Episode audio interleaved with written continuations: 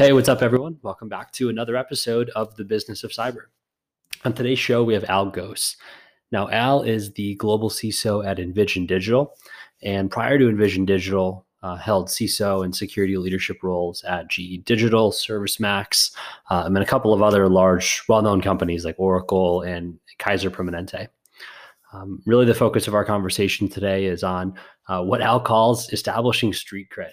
It's how do you get um, solid relationships with different stakeholders throughout the business and not only have those relationships but get them to trust you. So that was sort of the core focus of the discussion. Um, one other really interesting element uh, that al and i dug into as well is an experience he has with the silicon valley ciso investments uh, angel syndicate which is a group of cisos who have banded together to invest in um, different security technology companies. So we talk about not only how did he help start this but how has it impacted his role as a CISO and how, if at all, has it made him a better CISO? So, without further ado, we'll hand it over to Al Ghous, Global CISO at Envision Digital.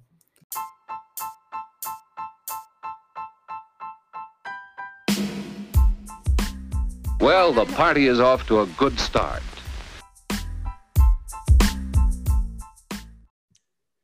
Al, thank you so much for joining me. Welcome to the show. Great to be here. Thanks for having me, Joe. Yeah, of course. Well, um, as a way to kick us off, why don't you tell us maybe a little bit about yourself and your background?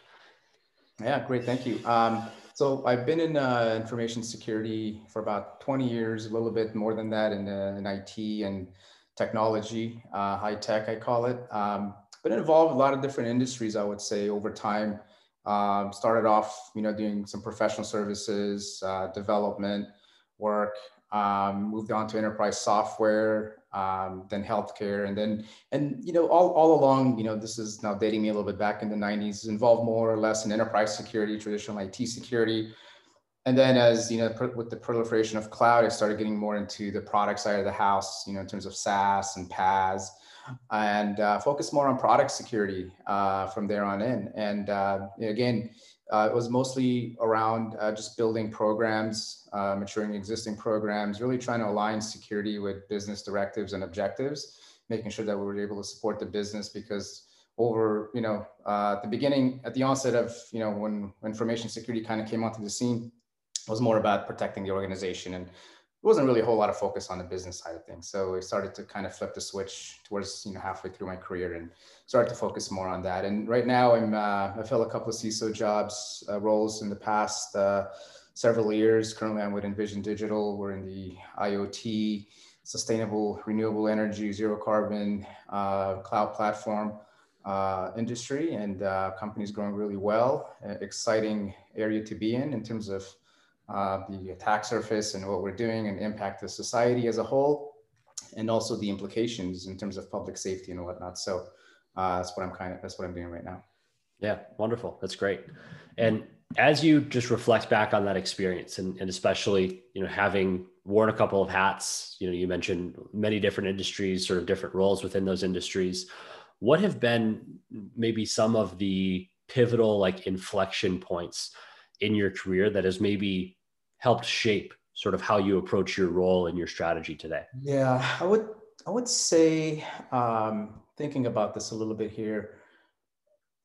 I would say just having context of the business, and the reason why I say this is because um, not to mention any names. Um, you know, I worked for a large multinational cloud platform provider a while back, and um, and the company was struggling a little bit, and decisions were being made up top in terms of business decisions that is. And but not really focused on you know what the downstream impact is to other areas of the business. Again multinational large company with lots of business units um, you know us being one of them. And the more i saw that the more i realized that how important it is to understand the, the context of the business and what your decisions uh, you know decisions that you make as a security practitioner as a CISO, how it could impact downstream. Downstream meaning, you know, your development, your go-to-market, your, you know, marketing teams, et cetera, et cetera. Um, and so for me, that was a pivotal moment because I kind of switched the flip a little bit, uh, flip the switch a little bit in terms of, look, I know we're here to protect the company, but at the same time, we're also here to help the business grow. And um, you know, we can't do things that would impede that that may might not be necessary. And a perfect example is, you know, aligning your your security strategy with that of the business strategy. And if, for example, if your business doesn't call for rigorous controls like a NIST 800-53, then why go apply that, right? Why make the organization go through that? I find a lot of a lot of uh, practitioners go in and apply what they've done in the past in their next company and the next company, and it doesn't always work because you can't take a cookie cutter approach like that and do something that you're used to. So really, just having full understanding of the business and the decisions you make, how they impact downstream and even upstream, uh, you know, organizations within the business or decisions that the business has made. Um, I think there needs to be, you know, close alignment. Otherwise, you know, you're going to have that issue of, you know, kind of banging your head against the wall. And why is the organization not supportive of this? Well, it's because decisions are being made up top that doesn't necessitate that, right? Maybe you're not in a in an industry where that's required, for example. So, yeah. So that's when I realized that, you know, I just need to focus. I was focusing more on the business, but I, I just I, I kind of doubled down basically after that. Sure yeah, I, I, couldn't agree more. And in one area, and, and just having sort of discussions like this with with other CISOs, one area that um, I'm always curious to get a better understanding on is uh, sort of how do you go about getting that business alignment? Because I, I, think at sort of the surface level, it can sound simple enough, um, but when it comes into managing the expectations for the different stakeholders that you'd have throughout the business and really defining what it would look like, it can be trickier to implement. So, can you maybe tell me about or, or, share some examples for how you've sort of understood the business objectives and, and ensured that your security strategy was aligned uh, not only to support it, but to, to be mirrored with it? Yeah. So, um, I take a two pronged approach. First, I listen a lot. Um, the unique thing where I sit in my current organization is that, and a lot of CISOs don't get this opportunity, and that's why I, I, I took the job that I did several months ago is that I, I, report to the president. And you don't necessarily have to report to the CEO or the president of the company to have this, this visibility and this vantage point. You just have to ask and be nice about it when you ask. You don't demand it. Uh, so when we say having a seat at the table, having a seat at the table, it's kind of what I'm talking about. Fortunately for me, I landed on the table as I joined the company, sitting there at the table. And, I, and so I, I see business decisions being made and why they're being made. And so I tend to listen more upfront. I listen, I, I tend to listen a lot and say very little until I can decipher and figure out like, okay, why is business making this decision? Then I ask questions and I probe. And I, by that, I mean, you know, talking to, for example, the go-to-market teams, talking to the professional services teams and understanding what their pain points are around security and compliance and privacy. And because we're a multi-international company, you know, we deal with regulations and standards across the globe. And so what's important for my go-to-market team in UK is different than not in Australia, different than Singapore, different than Malaysia.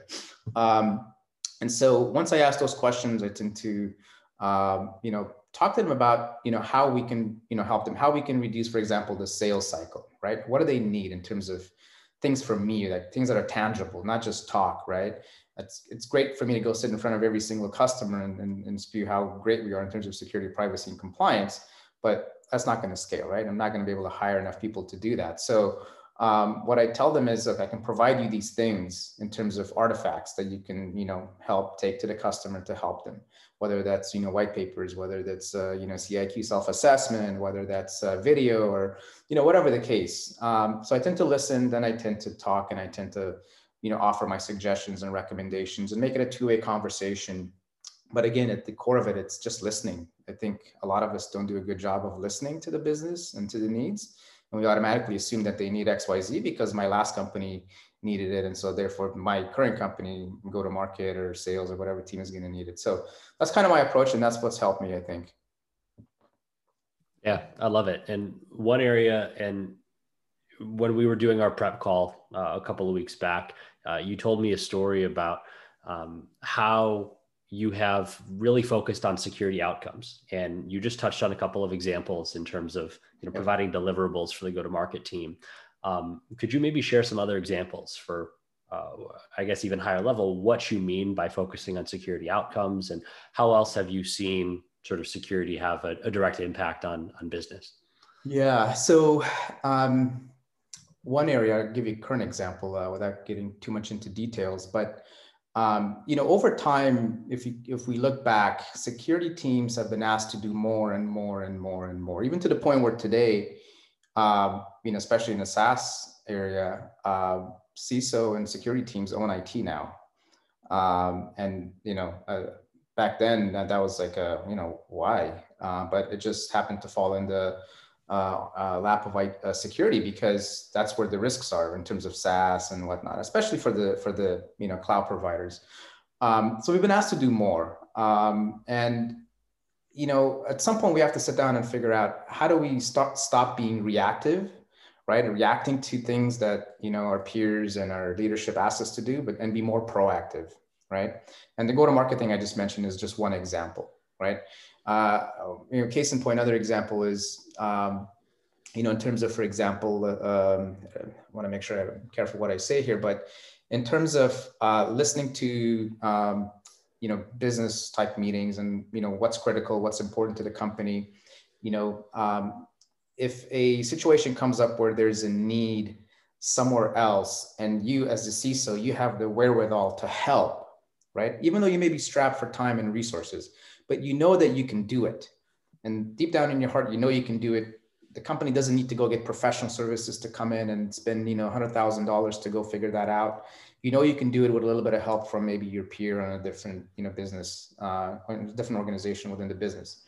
Um, so I, I, did that recently not getting into too many details. Something came up and uh, my boss who's the president of the company said look we, we have an issue here. We have a problem here. Um, you know indirectly it impacted security but not directly wasn't under my purview. And uh, i raised my hand. I said you know what? We don't need to go get professional services. Let's stop that thing mindset and that's you know i'll partner with so and so i'll see if he can help. Um, uh, you know my my peer on the finance side our controller and to me partner with him and figure out what we can do. And so we tackle that problem on and you know we're about to find a solution and we're going to figure it out.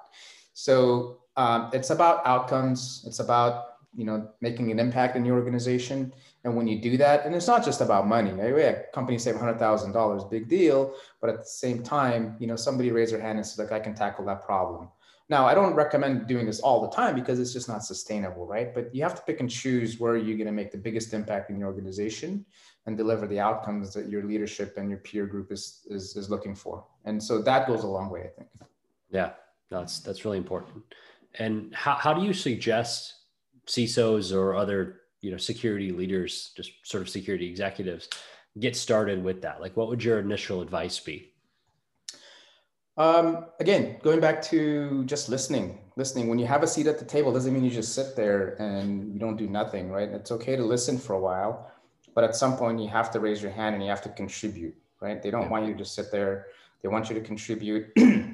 and even if it's something you know that you don't understand in terms of you know how business dynamics work it's okay to raise your hand and say i don't really understand that. Why are we doing that again? And and you know having that i call it you know building trust and and, and establishing uh, street creds right? Street credibility. That's what it is really to be honest with you. It's establishing yeah. credibility with your peer group whether it's gc whether it's cfo the controller uh, head of marketing uh, you know your boss uh, whether it's the cto or the president doesn't matter but establishing credibility and building trust. Um, once you do that, then people will come to you. And um, and then you know, listening in terms of you know your boss's feedback, uh, your peers' feedback to you. Um, that's also important because then that helps you reinforce what you just did basically it, it, tells you that hey there's validation that i'm doing the right thing so when your boss comes to you and says hey al you know you did a great job you're doing a great job people trust you they're coming to you now you're kind of the savior et cetera et cetera well, that reinforces, you know, my thinking that, hey, I'm doing the right thing, right? When they, if they come to me and tell me, hey, Al, I think you should do this differently. I think you're a bit too abrasive here. I think you need to be polished around the edges here. Then, you know, I need to reflect back and I need to fix those problems and not take it personally. But, you know, fortunately for me, not on that's not happening. so yeah. it's really just listening and, you know, providing, you know, uh, value back, establishing credibility and building that trust. Yeah. Great. Cool. I'd like to pivot a little bit and ask you about uh, SVCI. Now, I know we talked about this during the prep call. Uh, I had Joel on the show. He's actually, I think, the third episode of of the show, and uh, nice. our episode with with Kathy's coming out in, in a couple of weeks. So I, I met a few other peers that you've been been working with as part of the the syndicate. But for those who who aren't familiar, could you um, maybe share a little bit about what is SVCI and um, sort of how you got uh, started working with that group? Yeah, yeah, absolutely. SVCI, I think, uh, I don't want to sound cliche, but it's a beautiful thing to be honest with you. It's first of its kind that we know of. And I talk to security uh, practitioners, CISOs in different regions all the time. Um, you know, it, it started off, didn't start off as SVCI. We were doing something else on the side just to help the industry, specifically around founders and startups. Uh, we built security for startups.com to help them kind of improve their security posture as they work with you know large enterprises to be able to gain more traction. And once that that ended, we started to think, okay, what, what can we do? How, how else can we help the industry? So we're focused on the industry, not making money. Uh, so SVCI is Silicon Valley CISO Investments. It's an angel syndicate. Um, there was literally like six or seven of us, a handful of us that just you know that started it out. Joel, including uh, including Joel and a few others. And our goal really was to help shape the future of the security industry, especially with the innovation that was happening. There was a lot of, you know, really cool technologies, innovative ways of doing things that were coming onto market, but their messaging wasn't there. Or, you know, the messaging was there, but the product and the idea needed a little bit of help, a little bit of catalyst. But at the end of the day, it was really all about validation, right? And as the as the syndicate grew to now, I think it's 55, 60 CISOs uh, nationally and some international, um, you know, where else can you come as a, as a founder and as a, as, a, as a startup and get that type of feedback, right?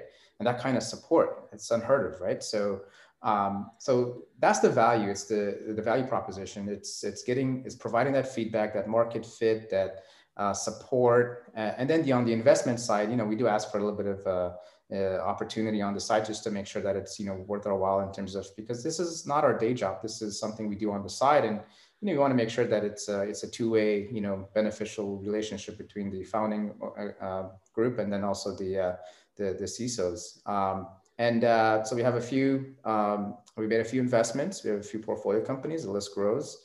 Uh, we don't do any marketing, um, you know, just through our peer network. Uh, we get quite a bit of traction in terms of opportunities every quarter. Uh, we go through, you know, sourcing calls and uh, pitches and things like that. We have a very well-defined process. It's not perfect, but you know, it's we're continuing to improve it as we get more membership and new ideas of how to do things. Constantly trying to grow it and and improve. And um, um, and, and, yeah, I mean, it's great. I think this is uh, one of the things where um, you know you don't you don't get to do every day, and I'm fortunate and I'm privileged to be part of the group. Yeah, that's great, and I can imagine it's uh, frankly a lot of fun to to be involved with, and, and a good way to you know learn and, and meet new people and experience new technologies. So it's interesting. Yeah, it is, and, and you know what? It's, it's a win-win situation, win-win-win situation, I should say, because you know founders come with VCs, right, backing and whatnot, and we all work together. There's no, you know, uh, uh, you know, competition or anything like that. I mean, we work with a number of VCs. They bring their portfolio companies. We win because when we get to sh- help shape the product and you know the industry, uh, uh, we also have an investment opportunity. The found, you know, the founders win, right? The startup wins because they get that feedback and they've, you know, addressed product issues early on in the seed and A stage. And then the VCs benefit because, you know, how else are they going to get the validation for their investment, right? Than to put it in front of CISOs and get the feedback. So again, it's a win-win-win situation. Yeah, love it. And how has that experience and you know other sort of uh, investment and, and VC advisory experience that you have, how has that maybe impacted your role as a CISO? Has that made you a better CISO? Has that changed how you approach the job in any way?